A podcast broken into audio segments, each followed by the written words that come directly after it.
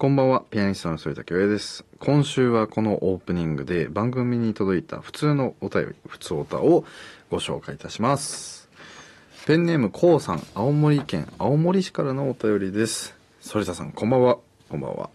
私は春から音大に行くのですが、バイトなどはやっていましたが、ということですね。あの、そっか、バイトか。バイトというバイトは正直やったことなかったですね。なんかこう、譜めくりのバイトとか、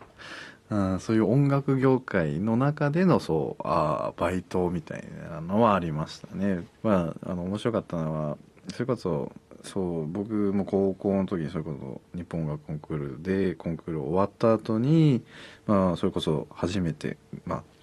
テレビの方だったりラジオの方だったりっていう活動が、まあ、出始めた頃にあのコンクール直後かあの譜めくりの急遽まあお話をもらってコンサートそのステージに上がった瞬間に反田が譜めくりしてるっていうのであの会場がざわついたことがありましたね。何しに来てるん？この人みたいな感じでそういったことはありました。それ以来ふめくりのバイトはちょっとやめましたね。その演者さんに申し訳ないっていうところもあるのでだったりしますね。これやってみたかったなっていうものはね結構ね意外とあって。まあでもこう居酒屋のバイトとかちょっとやってみたかったですね。焼き鳥焼いてみたかったりするしそういう料理系のアルバイトしてたらもっと不自由なく料理いろんなバリエーションで作れたんだろうなとかこう自分の私生活に糧になるようなバイトとかしてみたかったなって思いますね。いやバイトねうんそうね大変だと思うけどぜひ頑張ってください。そういえば今日って1月23日で間僕がデビューした日ですね。2016年1月23日だったので78910111213まあ7年、えー経つということですかね。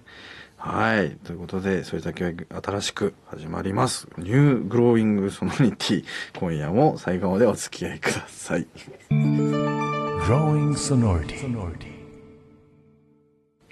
それではグロービングソノリティをお送りしております。続いてはリスナーさんの今ハマっていることをこちらのメールをご紹介していきましょう。ペンネーム秋葉さん30代え女性から大阪市からのお便りです。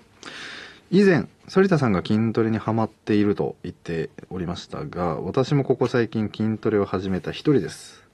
目標は痩せるではなく筋肉をつけること。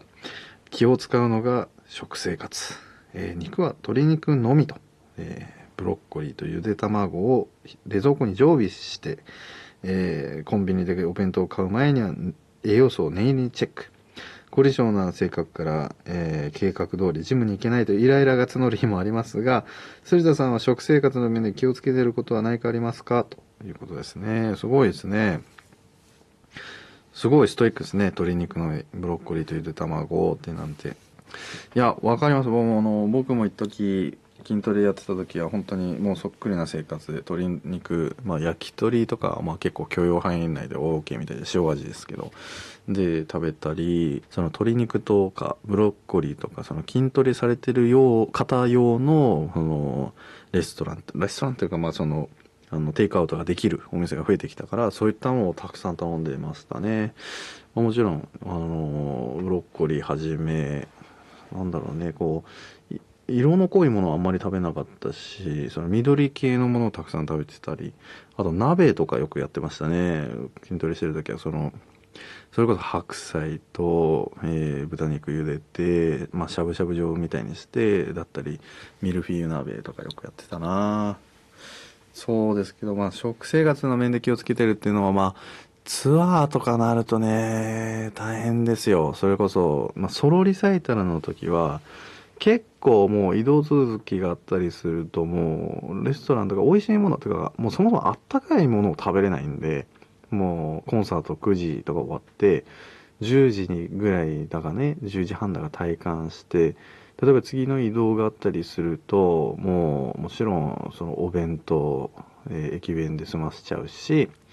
ついてコンビニで済ましたりとか。なかなか冷たい食事しかできないからなるべくそれこそコンビニでも、えー、あのレンジでチンしてできるあの温野菜系のものを買ったりとかしますしオーケストラとのツアーがあったりすると逆に今度こう、まあ、コミュニケーションを取るっていう一環でですけどもその メンバーと食事行くとこう何食べたいってなると大体焼肉とかなったり、えー、それが連チャンで続くこともあるしそういったところでセーブしながら食べたりっていうのは、まあ、気をつけてたりしますね。続いてのお便りです。ゆうたろうさん、えー、神戸市からのお便りです。マイブームはネイル。えー、事柄、仕事柄、えー、ネイルは難しいなと思っていましたが、最近ある美容サイトからクーポンをもらい、ドキドキしながら初ネイルサロンへ。すると自分の爪と同じ色で、ツヤツヤが2、3週間保てる、シェラックネイルというものを知ってもらいました。目立たず綺麗な爪でテンションが上がり、すっかりハマっています。ネイリストさんが最近は営業の仕事をしている男性などもネイルケアに来店するとのこと。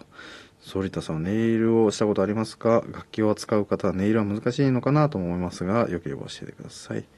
いいですね、ネイルね、こう、身近で、わりかし、こう、とっつきやすい一つの、ね、あの、趣味にも楽しみだったりと思うんですけども、そうですね。音楽家って基本的にネイルできませんよね。ただ、この、おっしゃる通り、こう、保護するものだったり、ツヤツヤになったりっていうネイルの存在を僕も知っていたり。で、僕自身は全くしません。だけどもなんか、たまに、えー、例えば取材の一環でこの何か物を持って撮影したりとか楽譜だったり手が手を写させてくださいってことも少なくはないのでその時にこうこのメイクさんだったりっていう方があの爪をこう磨いてみましょうかってちょっと時間が空いたのでやってみましょうかって言ってであとなんかオイルを塗ってくれたりとかしてくださるんですけど本当に綺麗に見えますよねあれね。びっくりするぐらい綺麗に見えるんで。いいなとはその時思うんですけど本当に面倒くさがり屋でもあるので自分からはなかなかできないかもしれないですけどね。なので僕は基本的にはちょっとあのやっておりません。ということですけどもねハマっていること皆さんから、えー、いただきましたけどもやっぱりいいですよね。何かにこう熱中することがあったり趣味でしたりそういったことがあればやっぱ人生一つまた豊かに引き出しが増えたりすると思いますので僕も最近はその自分の持ってるスマートフォンの画質まあ携帯が壊れたので新しく新調したんですけど本当になんというかこうねもう一眼レフで並みに追いつきそうなぐらいでこうスマートフォンのカメラもすごいクオリティで、うん、撮れるようになってきたのでそれこそメンバーのオーケストラメンバーの写真を撮ったりとかで意外と好評であのメンバーが SNS のアイコンにしたり LINE のアイコンにしたりみたいな感じでなんか使ってくれてるのでちょっと僕も嬉しくてまた撮ろうと思ったり今そんなことでこう写真を撮るってことに改めてははまっちゃったりしてますね。そんな中でですね、先ほど番組冒頭でも話させていただいた通り、1月23日ですね、今日は僕のデビュー日でもありますので、7年経ったか8年目ぐらいになるのかな、デビューして。まあ、やっとなんかこう、10年目に向かって近い数字になってきたから、あのなんというか、こう、実感は出てきましたけど、つい最近までうん、デビューして4年目5年目とかだったから なんか不思議な気分でもありますし7年間非常に、いろんな方にお世話になったなっていう気持ちもありますし。だって会社建てたのがあれだもんな2000何年建てたのかなあれ。デビューが2016年でしょ？で建てたのが2018年ぐらいだからそうですねデビューして約3年後には会社立ち上げてるっていう異例なスピードだったんでねなかなか会社も頑張っていますし、えー、活動の方もこれからも頑張っていきたいと思いますので、えー、今年も、えー、今年度またよろしくお願いします。Growing Sonority